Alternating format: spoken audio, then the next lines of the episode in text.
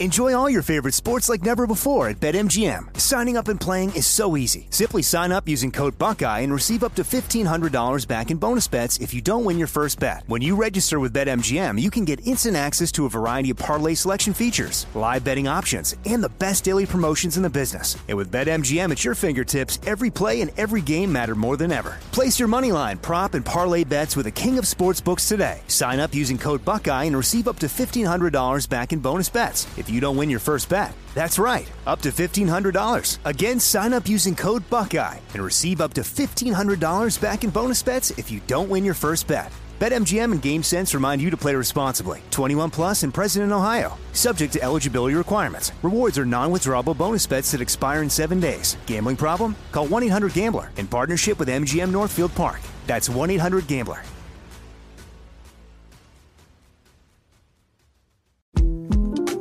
The twenty twenty-four presidential campaign features two candidates who are very well known to Americans. And yet, there's complexity at every turn. Criminal trials for one of those candidates. Young voters who are angry. The Campaign Moment podcast from The Washington Post gives you what matters. I'm Aaron Blake, and I'm covering my tenth election cycle. My colleagues and I have insights that you won't find anywhere else. So follow The Campaign Moment right now, wherever you're listening. This is your moment, your time to shine, your comeback. You're ready for the next step in your career, and you want an education employers respect. So you're not just going back to school. You're coming back with Purdue Global. Backed by Purdue University, one of the nation's most respected public universities, Purdue Global is built for people who bring their life experience into the online classroom. Purdue Global, Purdue's online university for working adults. Start your comeback today at Purdue Global dot e d u. We're all looking for ways to save, especially on medical bills. But where do you start? Unless you're a medical billing expert, finding savings can seem impossible. HealthLock can help. HealthLock is a healthcare technology company that securely connects with your insurance and flags errors like overbilling, wrong codes, and fraud. You can even have HealthLock work on your behalf to get money back from select past bills. Saving starts with knowing where to look. Visit health lock dot com today before you see another healthcare provider.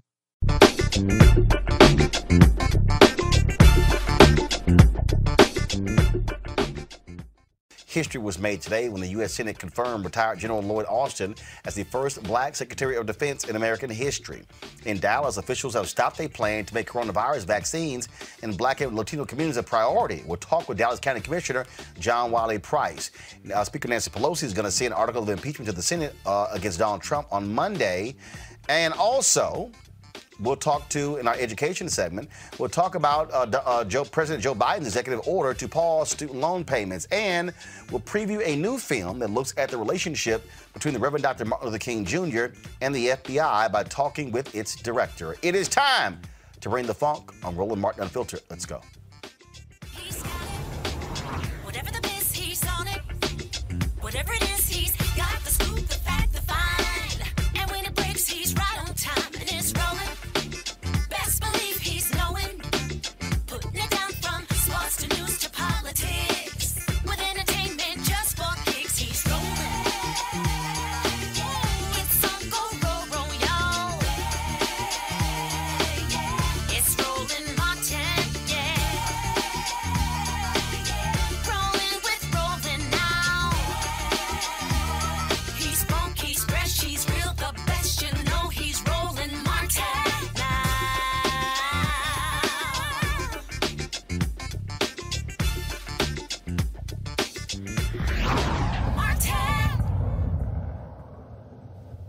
Today, history was made when the United States Senate confirmed retired four-star General Lloyd Austin as the twenty-eighth Secretary of Defense, making him the first African-American in U S history to ascend to this cabinet position. The newly appointed Defense Secretary was sworn in uh, at the uh, Pentagon uh, at this afternoon and will get to work immediately for the Biden administration. Uh, of course, uh, this is huge because there are a number of issues uh, that he that are on his uh, table uh, that he has to deal with. Uh, and let's talk about that uh, with someone else who knows what it's like to actually uh, rock four Army stars as a four-star general, uh, General Kip Ward. Glad to have you here, uh, General Ward. First of all, before we talk about uh, your longtime friend Lloyd Austin. I certainly want to give you an opportunity to share your thoughts and reflections on Henry Hank Aaron. Well, Roland, thanks. It's great to be with you this evening and uh, your followers. Uh, Hank Aaron's loss is something that we all mourn. He clearly was one of our national treasures, a national hero. I've known him all my life. Ironically, my dad was a baseball player in the Negro Sandlot Leagues in Baltimore.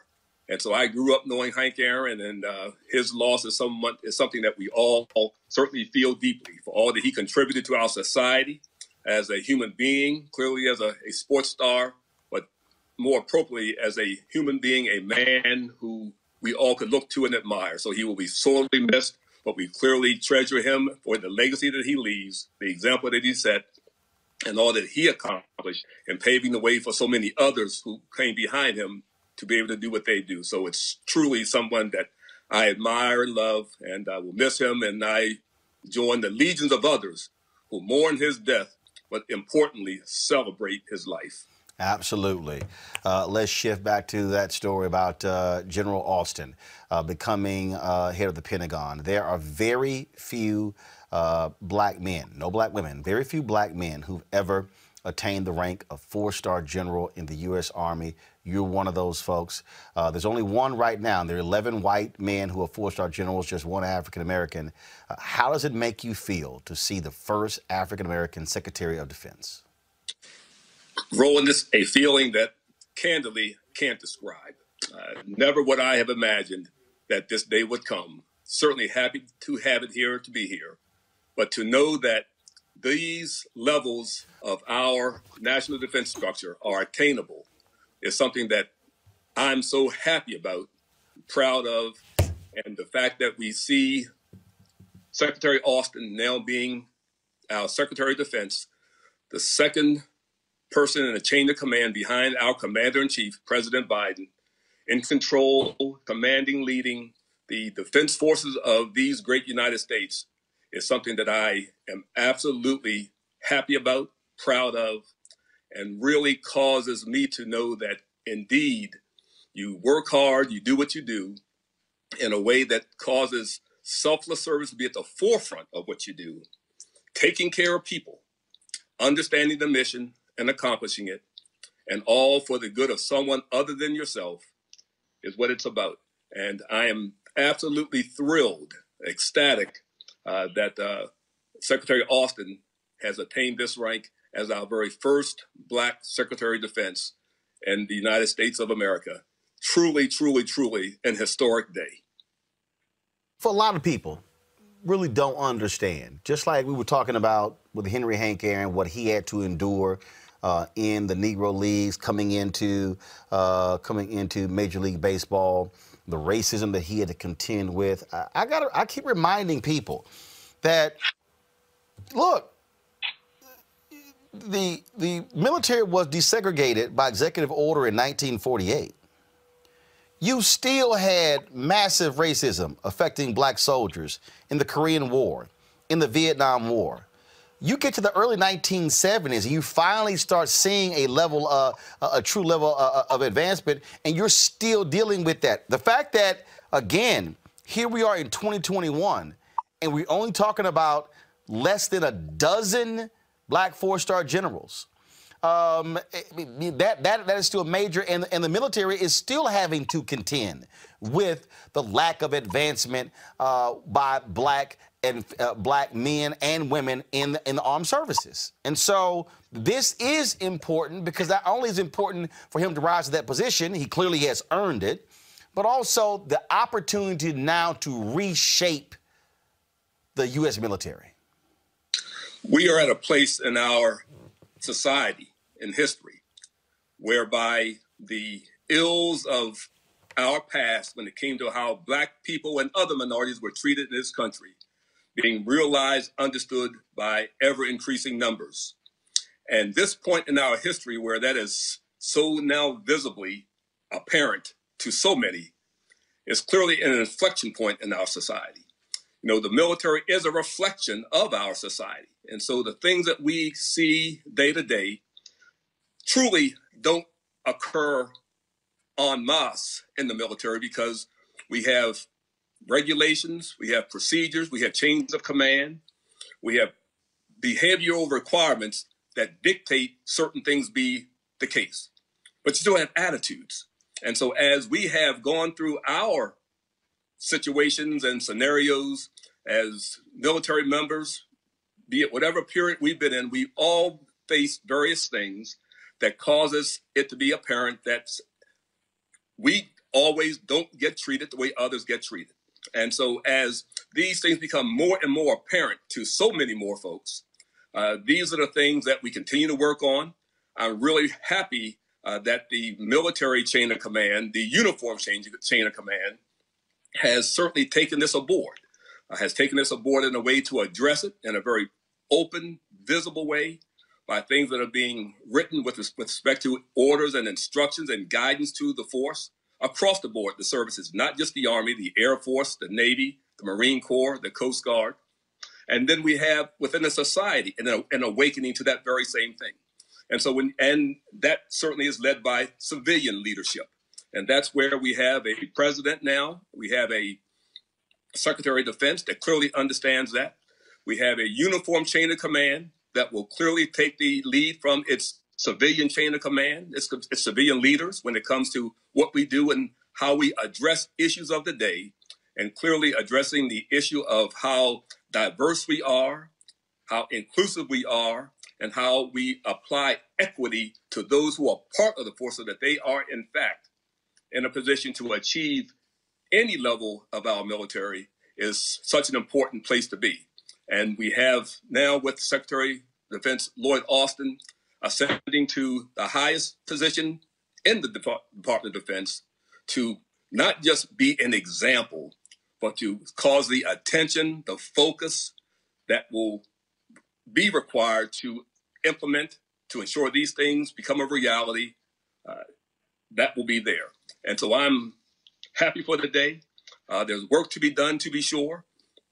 And uh, that work to be done will be done, I am absolutely positive, by no one more capable of leading that effort across the board than Secretary of Defense Lloyd Austin. And again, for those folks uh, who thought I was joking, go to my iPad, please. Uh, this is the list. Right now, Michael Garrett is the commanding general of the Forces Command, the Army's lone black four-star officer. Uh, this is the list, y'all. This is it. Right here. Roscoe Robinson Junior, Colin Powell, Johnny Wilson, Larry Ellis, William Ward, Lloyd Austin, Dennis Via, and Vincent K. Brooks. Uh, and uh, I did reach out to uh, Generals Wilson and Brooks about uh, coming on today. Uh, they were unable to do so. Hopefully, I'll be able to reach them uh, as well. And uh, one of the folks who follows us also reminds us that uh, machine, excuse me, Michelle Janine Howard, Uh, the only, uh, the first black woman to attain four stars in the Navy, but J- President Joe Biden appointed her as a member of his transition team as well. Uh, General Kip Ward, always a pleasure to have you on here. Uh, I tolerate uh, you being Omega, uh, but, but at least... Hey, hey, uh, uh, Roland, one thing that let me point out, though. Yeah. Secretary of Defense is in charge of not just the Army. We're also talking about the Navy, the Air yeah. Force. You, Everybody. You know, we, we have its Air Force Chief of Staff, General Charles Brown, black. And so we continue to put focus on this to make a difference. Uh, I'm going to remind you, Air Force General Brown's also an alpha man. Just want to let you know that. Just want to let you know that. It's all good. We General... take it all. It's all good. General Ward, I appreciate it. Thanks a lot. Appreciate it. Take care. All right, folks. Uh, when we come back, the folks in Dallas County, they wanted to have the COVID vaccine go to the people who have been most impacted, black and brown. Why is the state of Texas telling them, no, if you do that, we're going to over. We're going to actually pull your vaccine. We'll be joined by Dallas County Commissioner John Wiley Price when we come back on Roland Martin Unfiltered. So the King movement of nineteen fifty-five is the first time in a very violent civilization, Western civilization, any sizable group of people started to work to change by insisting we can use nonviolence power to create the change. Gandhi said that nonviolent power, the power of life, is the greatest and most creative force, power of the universe. And that if we human beings turn away from conventional wisdom towards using the gift of life, which is ours at birth, we would be surprised what the future of the human race will look like. Dumb. Stupid. Crazy. Dangerous. Stinks.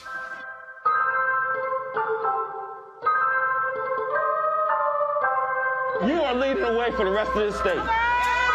And we believe that this state is on the verge of shocking the entire country.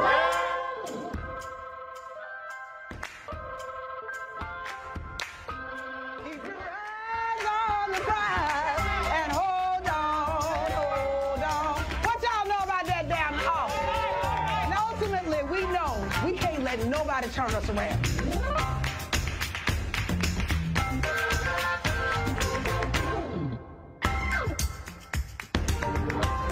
spite of all that you have endured this year alone, this is still the Good Life City?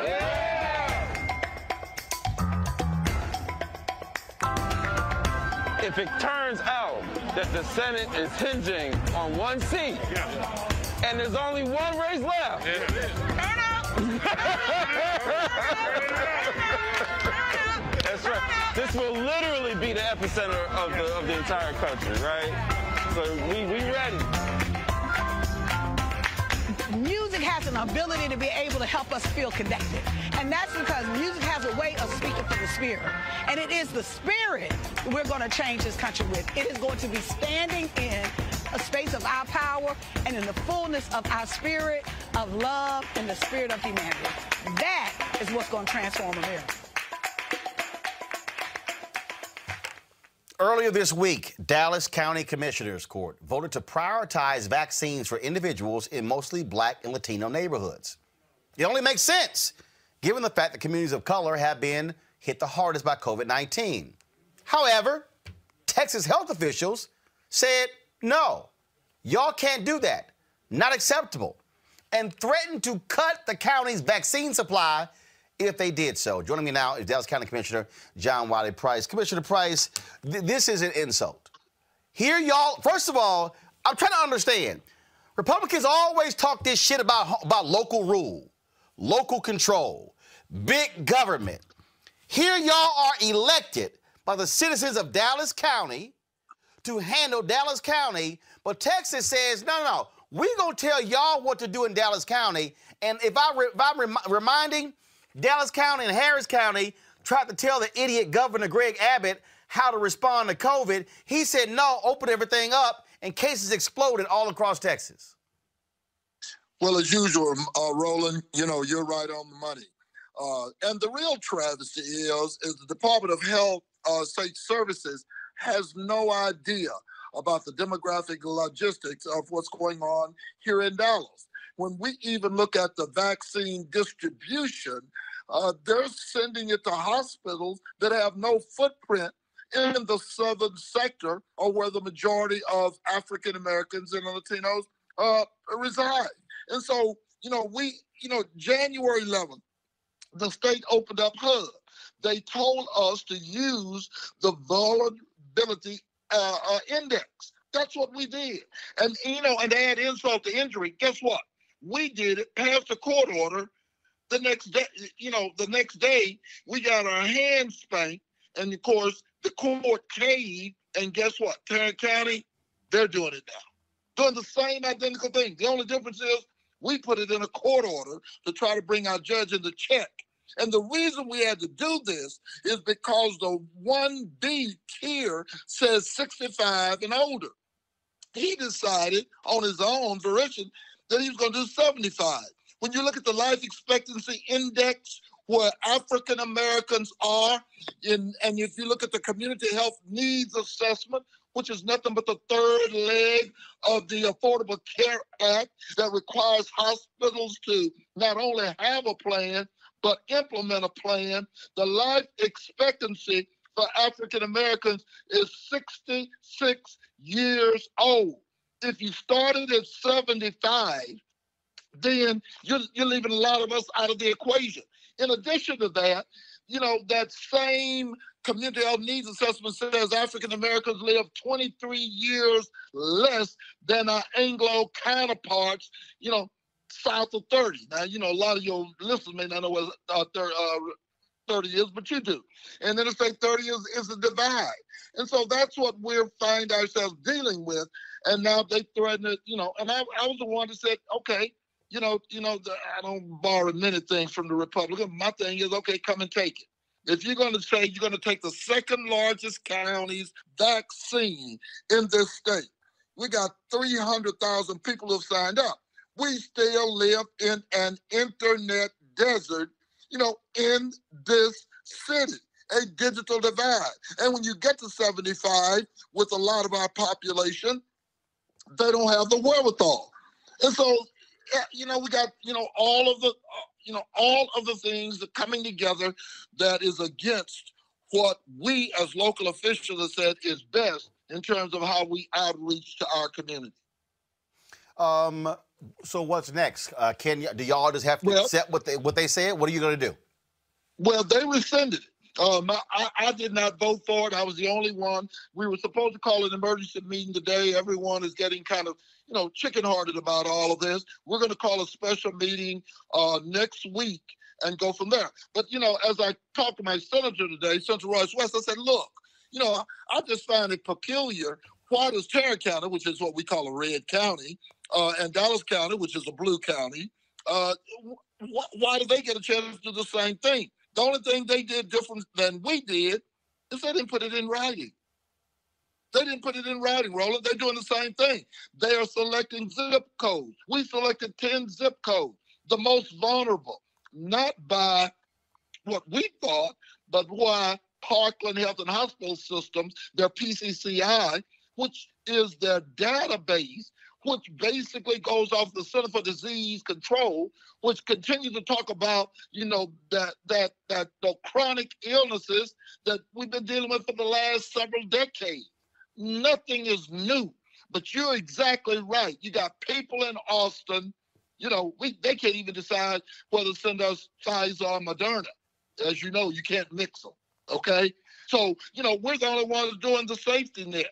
Parkland is reaching out into the community, Ellis Davis Fieldhouse, Eastfield, you know, other hospitals, and I won't call their names, like U T Southwestern and, and others.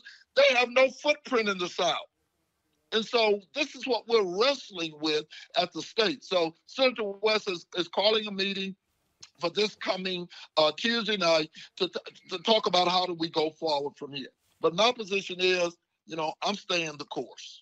Absolutely. Well, look, uh, that's why they that's why they call you our, our man downtown, uh, and certainly uh, what Dallas County is dealing with is what Black communities are dealing with all across the country. You would think that those who are most in need, those who more people, more Black people have died. Uh, uh, proportionally, more black me- more black medical workers have died as a result of COVID. You would think that that's who you you would try to give give it to first, but that's not what's happening. In fact, we're lagging significantly all across the country when it comes to African Americans getting getting the COVID vaccine.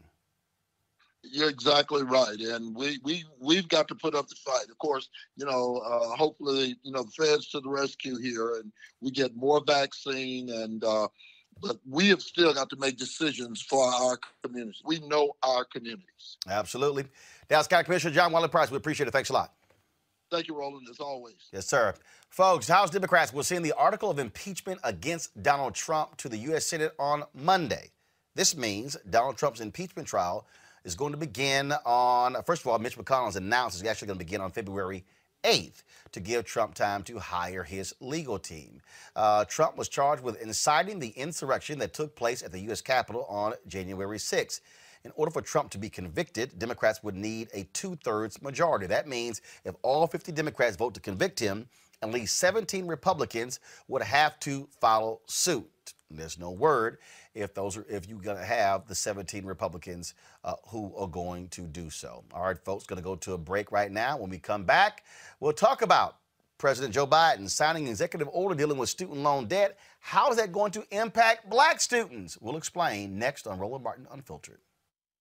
Um, for Black Americans, right, because of slavery, because of uh, the, the, the complete destroying of a past, there really is no direct connection to various African countries. Right. But the reality is for Latinos, and even if you use that phrase, first of all, I'm from Texas. So in Texas, Hispanics is used. Other parts of the country, they say, no, call me Latino. Mm-hmm. Other folks, Chicago, ch- call me Chicano. And so you also sort of, sort of have that going on. There's a connection with country mm-hmm. as well. Right. And so if you're from Mexico, if you're from Colombia, if you're from uh, any other particular country, it's, yeah, I'm here, but I'm also yes. from there. As right. opposed to, no, no, no, this is my country. This is I'm, this I'm, inv- I'm involved everything right. here. I think that's also something that's also at play. It, it, it is at play, and it's unfortunate because it happens even even when we're not talking about politics. I think that Latinos, the word, it, we're very it's very divided because we have we all have this allegiance to this other place that we came from. But I believe that that's that's not helping us. That's not unifying the country. We need to come together and understand that this is where you're raising your kids. This is where you're. This is where you're paying taxes. This is where you're living. This is your country. This is where that. This is where it matters.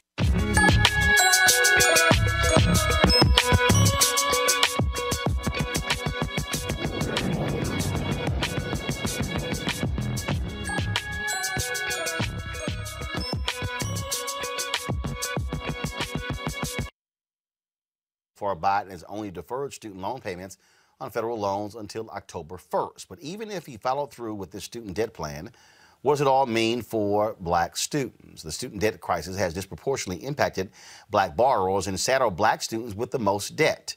Joining me now is Ashley Harrington. She is the Federal Advocacy Director for the Center for Responsible Lending. Uh, glad to have you uh, on the show, uh, Ashley. Uh, so uh, this, this executive order that uh, he signed, what does it mean for black students? Explain to the people who are watching and listening. So it means that we do have a longer pause. So uh, for, for most federal borrowers who had federally um, held loans, um, loans have been suspended, loan payments have been suspended and interest has been waived since March of last year. That has now been extended through the end of September. So those of us, so, so many people are struggling right now, unemployment, underemployment, health issues, all of that. Um, so the pause has been extended to give people a little more breathing room. But what we really need, Roland, what black folk really need is student debt cancellation. And that is what we are hoping is the next step on Biden's path. Uh, and so what's the path to that particular process? Because what we're dealing with here, first of all, let's just be honest. Uh, you saw Betsy DeVos fighting that left and right. Uh, will, will Congress have to act, or is this something that Biden can actually do through executive order? This is absolutely something that Biden can do by executive order. And we shouldn't have to wait on Congress. You're absolutely right. We've been waiting on Congress to do a lot of things for a long time, and they have a lot to do even right now to address this pandemic, to address all the other things going on in our society. So there is a mechanism. Um, Biden already ha- President Biden already has the authority under existing statute to cancel student debt. And so we are urging him to use that authority, take this step. There are very few things that, very few bold steps that a president can can do on his own without Congress. But this is one of them, and this will provide relief to so many people. It's an economic stimulus, and it's a racial equity move. It's a no-brainer. Uh, and absolutely. And so, it, you know, there, of course, when I, uh, that has the people who are going, oh, I don't know, these executive orders that uh, Biden, they have no impact on black people. I'm going, are you stupid? Because here's the other piece. When we talk about black student loan debt for students, we got to remember, black parents are signing, okay, those loan applications as well. When you talk about the Parent Plus loan, you have parents who are on the hook for thousands of dollars when it comes to student loan debt. So this directly impacts black people. And if you have student loan uh, debt forgiveness, then that's also now an opportunity for the next generation now to have that debt wiped out. They now can re- they now can build their lives without twenty, thirty, forty, fifty, one hundred thousand dollars hanging over their head. That's absolutely right. We yeah, we have tens of thousands, tens of thousands of dollars in student debt, and it's intergenerational. You're right. It's parents, it's students. You got grandparents who have debt. You know, people are there are grandparents who are getting their Social Security garnished because of student debt. That is a very real thing, and it is a black folks problem. When we're talking about a student debt crisis, yes, everybody borrows borrows, but black students borrow more are more likely to borrow and to struggle more in repayment. And it's all the, it's all because of systemic racism, the legacy of that, how we have been left out of wealth building opportunities for centuries. But it's now coming to bear in this one point seven trillion dollars crisis. You just look at the class of twenty sixteen, eighty-five percent of the black students in that class, of the black graduates in that class borrowed an average of thirty, almost thirty-five K. It was seventy percent for the rest of the population, and they, and they borrowed about thirty K. And it takes us longer to pay off. We're more likely to default. We're more likely to not be making progress paying it down, and it impacts the rest of our lives. We can't buy houses, we can't start businesses, we can't save for retirement. It is truly impeding us from building wealth when it was supposed to be the ladder to wealth building and financial security. Uh, well, Ashley, what do you want uh, the folks watching and listening to do uh, when, to push this thing along? Um, you know, call, call, uh, tag, call, email Joe Biden, email President Biden, email President, uh, Vice President Harris, call your Congress folks as well. Let them know that you do need cancellation, that payment suspension is not enough, that absolutely we need this. It is of utmost concern. And that, yes, after that, we also need debt-free college. We need a path to never get in this situation again. But right now we have an unsustainable crisis on our hand, and it is burdening our community the most. Uh, Ashley Harrington, we surely appreciate it. Thanks a lot. Thank you. All right, folks. M L K F B I is a new documentary, folks, that, trust me, you want to watch, that deeply dissects the F B I's corrupting relationship with the Reverend Doctor Martin Luther King Junior It's directed by Emmy Award-winning Sam Pollard, and it features interviews and activists and former members of the F B I. The film, which received rave reviews at several festivals last year, uh, uses declassified files and recently unveiled documents to tell the story of how the F B I targeted and tortured Reverend Doctor Martin Luther King Junior and other civil rights activists. Watch. Violence is self-defeating. He who lives by the sword will perish by the sword. You know, when you construct a man as a great man, there's nothing almost more satisfying than also seeing him as the opposite. When the National Archives puts government documents up on the web, one has to confront them. Tapes from the hotel rooms, F B I reports, those are pieces of information that we shouldn't have. The F B I was most alarmed about King because of his success. He realized how sick this country was. We were trying to reveal the truth about segregation. J. Edgar Hoover is famous for saying that he feared the rise of a black messiah. The F B I says it's clear Martin Luther King Junior is the most dangerous Negro in America, and we have to use every resource at our disposal to destroy him.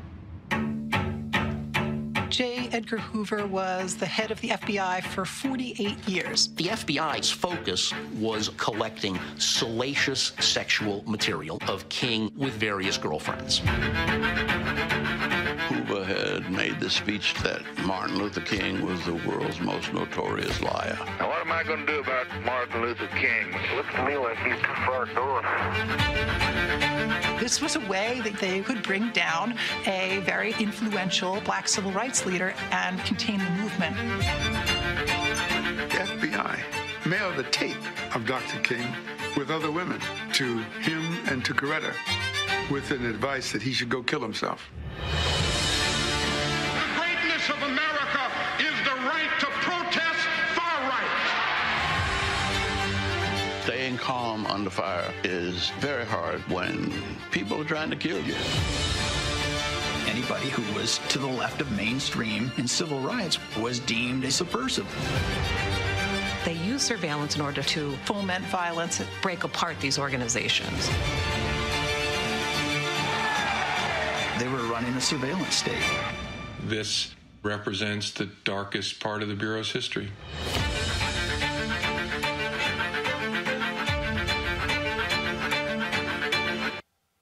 Joining us now, Director Sam Pollard. Sam, glad to have you on Roland Martin Unfiltered. Nice seeing you, Roland. How are you doing today? Wearing uh, Hank Aaron's uh, jersey, huh? Uh, wearing, wearing Atlanta Braves jersey, and actually, this one was actually signed by Hank Aaron. Uh, when, uh, of course, I uh, when he honored me uh, with the Hank Aaron Champion of Justice Award uh, four years ago. And so uh, certainly had to wear it today in his honor. Nice. Good. Put this in context for people who don't quite understand. J. Edgar Hoover and the F B I were a group of flat-out, undeniable thugs and criminals. Absolutely correct. You know, here they are, you know, they're supposed to be the nation's police. And all of a sudden, when Doctor King comes on the scene in his powerful I Have a Dream speech, they're terrified that a black man leading this movement is going to change the status quo of America, you know, America that was segregated. Black people are asking for, you know, no longer than what they wanted to be second-class citizens. They wanted to be integrated. They wanted to be a part of America. That's why they felt he was a dangerous radical. So he went to Bobby Kennedy, who was Attorney General, and got Bobby Kennedy to sign off on wiretapping Doctor King and his associates, Clarence Jones, Andy Young, and others, hopefully to try to connect him with the Communist Party because of his relationship with this gentleman, Stanley Levinson. But when that didn't take hold, as they were listening to these tapes, they, they realized that Doctor King was having other rela relationships with other women other than his wife. And then all of a sudden, they grabbed onto that bone to try to really destroy and discredit Doctor King's reputation, going so far as to create a letter, supposedly from a black person, written by William Sullivan, one of Hoover's closest associates, basically telling King, we know who you are, we know how terrible you are, we know what you do, what you've done, and you should, you know, you have you have a number of certain, certain number of days to, and you know what to do, intimating they want him to commit suicide. And then on top of that, they created an audio tape that was supposedly Doctor King with another woman, and they sent this letter and this audio tape to Coretta Scott King. I mean, this was not legal, and this was proves, you know, that these guys were thugs. The um, you you talked to historian David Garrow in this, and yes, we did. Um, there was a piece that he wrote that no American uh, magazine or newspaper will publish, which was right. based upon, which was based upon. these declassified documents that detail, that were the written notes of, of of alleged audio recordings of Doctor King. These tapes are going to be released in twenty twenty-seven, am I correct? That's correct. Um, I have talked to people who were close to Bernice King uh, and the King children, that they are greatly bothered by the release of these tapes. Garrow laid out uh, where, in, and, and I read the piece, uh, where these notes detail women, it details the names of women, addresses, it details prostitutes, it goes on and on and on. He even, they even write down in, in these notes of a so-called hearing a, a woman uh, allegedly being raped by a pastor out of Baltimore while, while King laughed. I was asked about that, and this is what I said. There ain't a damn thing I can trust from the F B I. Well, I completely agree. You know, you know the F B I doctors tapes. You know, they edit these tapes. And, you know, and they were they had a mission. They were there to destroy King. So anything they heard, they were able to alter that to fit their needs, you know. My, my, my reaction to this idea about the tapes being released, and I, and I said this before, I'm not interested in any salacious stuff on these tapes because I think unless the F B I edited these tapes very heavily, there were other types of discussions that King had in those hotel rooms in Birmingham and Albany and Selma with people like Ralph Abernathy and Andy Young and C T Vivian and Y T Walker about their strategies when they were in these cities. If that's on these tapes, then I would be interested in hearing that. I, I'm not. I'm not interested in hearing these salacious. But but you know what's going to happen, Sam. And again, I've had people uh, who have asked me, "Hey, Roland, you know, what do you think about this?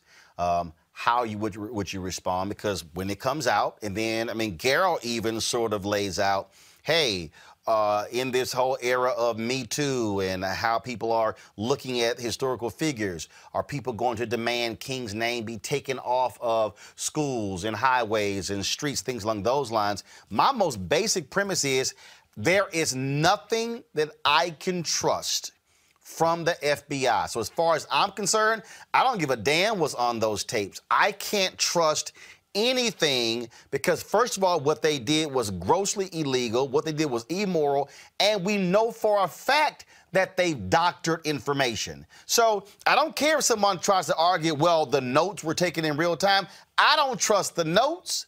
I don't trust the note taker. I don't trust the tapes. I don't trust anything that came from J. Edgar Hoover and his F B I, because we also know for a fact after Adam Clayton Powell died, his home was broken into, and the manuscript that he was writing all of a sudden came up missing. Uh, Hoover dies, and these so-called Hoover files were removed by his secretary before uh, before um, uh, the officials from the White House and others uh, got there. I, I, I just, there's nothing that I trust, and that should be the stance of every person in Black America uh, when these tapes uh, are actually released. Well, this is what I would say. If those people who didn't like King when he was alive, they still won't like him when he's dead, if the tapes are released or not. You know, there's people out there in America who still have no use for Doctor King, you know. So I, I think, you know, you know, it's one of these tricky things to me. I mean, we live in a country that's so divided. There were people who hated King when he was alive, and there's people who hate him now. You know, that's my response to that. I ask this to book authors all the time. Uh, what's that one wow moment? Uh, when they were doing the research for the book, w what was it for you that even that made you go, wow, or maybe it made you go, damn? The wow moment, quite honestly, for me, Roland, was this, the footage that we had in the film where I saw Doctor King relaxed, where he was in there. There was this footage of him with Coretta Scott King and his children when they were young, and they were in some playroom, and his parents were sitting there, and he was he feel he seemed relaxed. He seemed very calm. And then when he was on the Harry Be on the Merv Griffin show, Harry Belafonte, he seemed relaxed. And that's not footage I've ever really seen of Doctor King where he seemed so relaxed and and just, you know, comfortable with himself. So those were those were two wild moments for me. Well, that's why I think when people saw that photo of Doctor King playing pool, uh, I interviewed Dorothy Cotton. Uh, and it was the last sit-down interview before she died in two thousand eighteen. And she talked about when they were oftentimes, they had to go somewhere and give a speech. She had to pull him out of pool halls uh, because he was having a grand time playing pool with uh, with the brothers and talking to them. And, and that's the other thing, that for all the people who say Doctor King, Doctor King was this middle-class Negro preacher, uh, no, he, he was very comfortable Uh, around yeah. Black folks, regardless of economic status. Yeah, he absolutely was. You know, he absolutely was. I mean, that's that's what made him so special to all of us. You know, this man was a great orator, but he was also one of us. I mean, that's what made him special. I was saying, growing up in my household in the sixties, we had three pictures on our wall. We had Doctor King, we had John Fitzgerald Kennedy, and we had Jesus Christ. Those were the three sort of ide deities that my family loved to. to look at when they walked into the into the living room every night.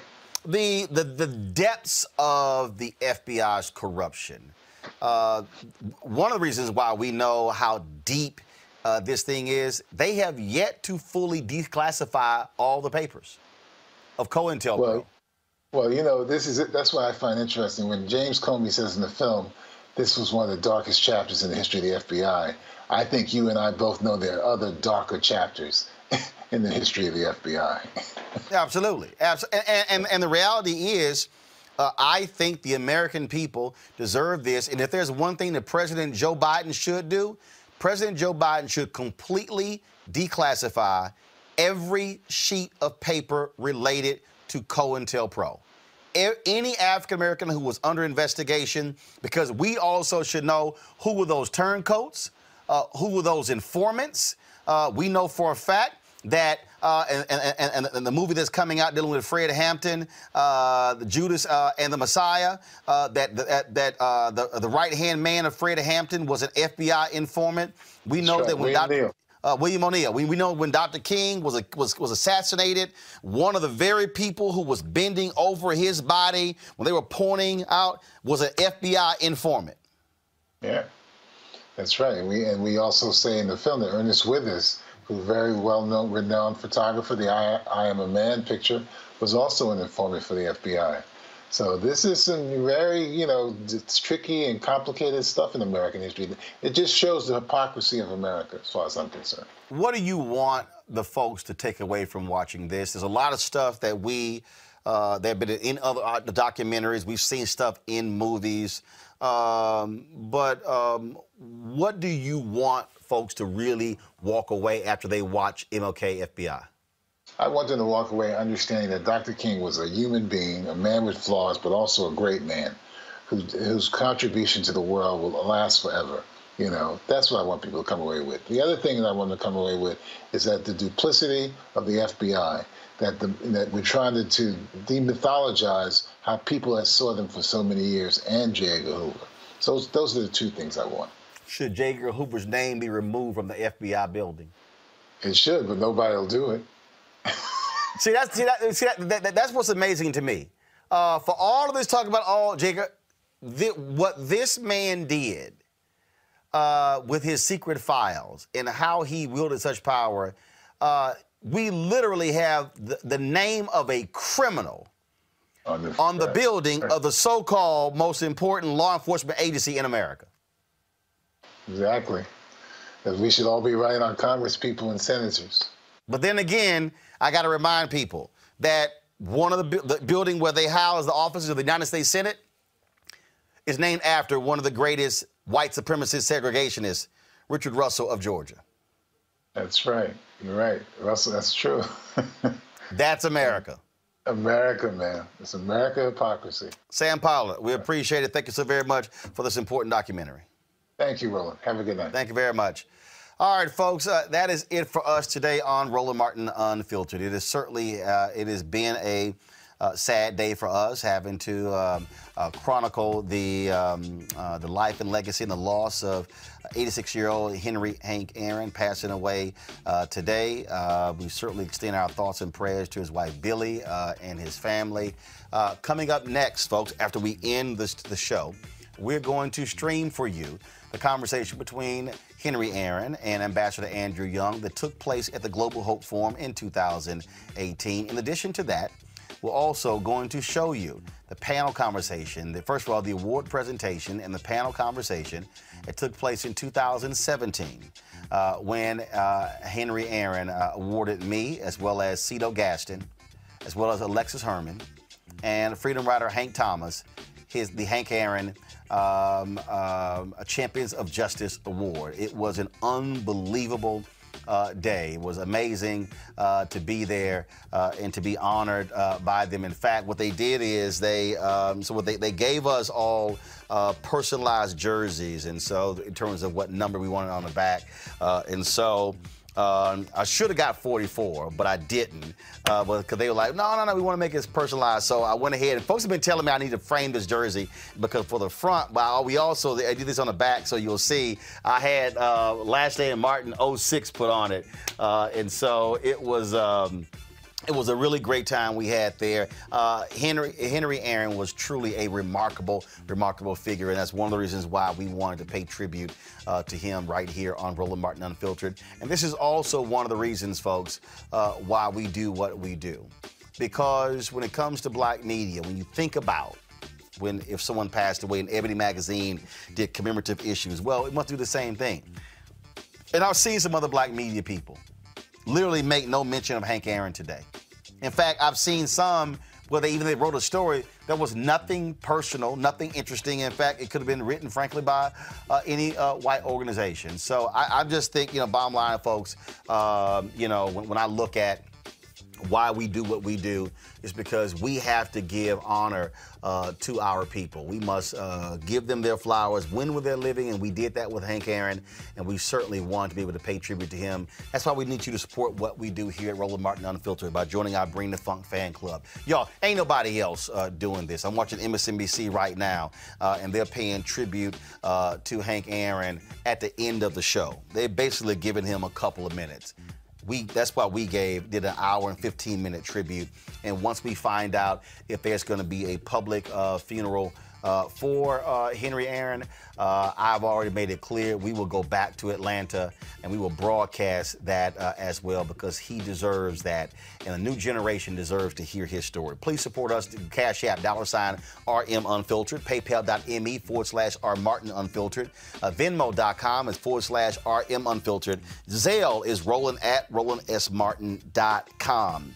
We always end the show, folks, with our uh, members of our uh, Bring the Funk fan club. If you do not see your name, yeah, that list is getting longer and longer because y'all been supporting us. If you do not see your name, please simply send us an email, and then we will certainly add your name to it. Thank you so very much. I will see you on Monday. Holla!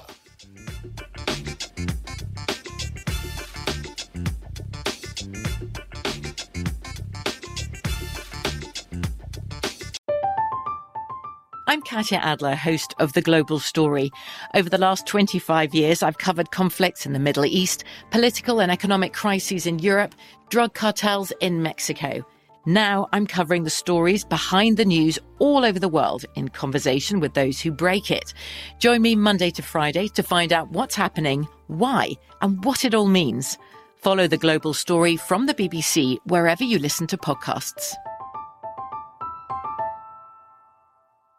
If a new house is on your wish list in the next five years, grow your savings faster and experience your dreams with an Ohio Homebuyer Plus account from Kemba Financial Credit Union. A savings account specifically designed to save for a new home where you can earn seven percent A P Y, a five hundred dollars matching bonus, and a fifteen hundred dollars mortgage closing cost credit. Learn more at Kemba dot org. Offer expires March thirty-first, twenty twenty-five. A P Y equals annual percentage yield. Restrictions apply. N M L S two nine two two three zero. Equal housing lender. Federally insured by N C U A. Hello, it is Ryan, and I was on a flight the other day playing one of my favorite social spin slot games on Chumba Casino dot com. I looked over at the person sitting next to me, and you know what they were doing? They were also playing Chumba Casino. Coincidence? I think not. Everybody's loving having fun with it. Chumba Casino's home to hundreds of casino-style games that you can play for free anytime, anywhere, even at thirty thousand feet. So sign up now at Chumba Casino dot com to claim your free welcome bonus. That's Chumba Casino dot com and live the Chumba life. No purchase necessary. V G W. Void where prohibited by law. See terms and conditions. eighteen plus. Nobody wants to outlive their money, but it happens, especially for women.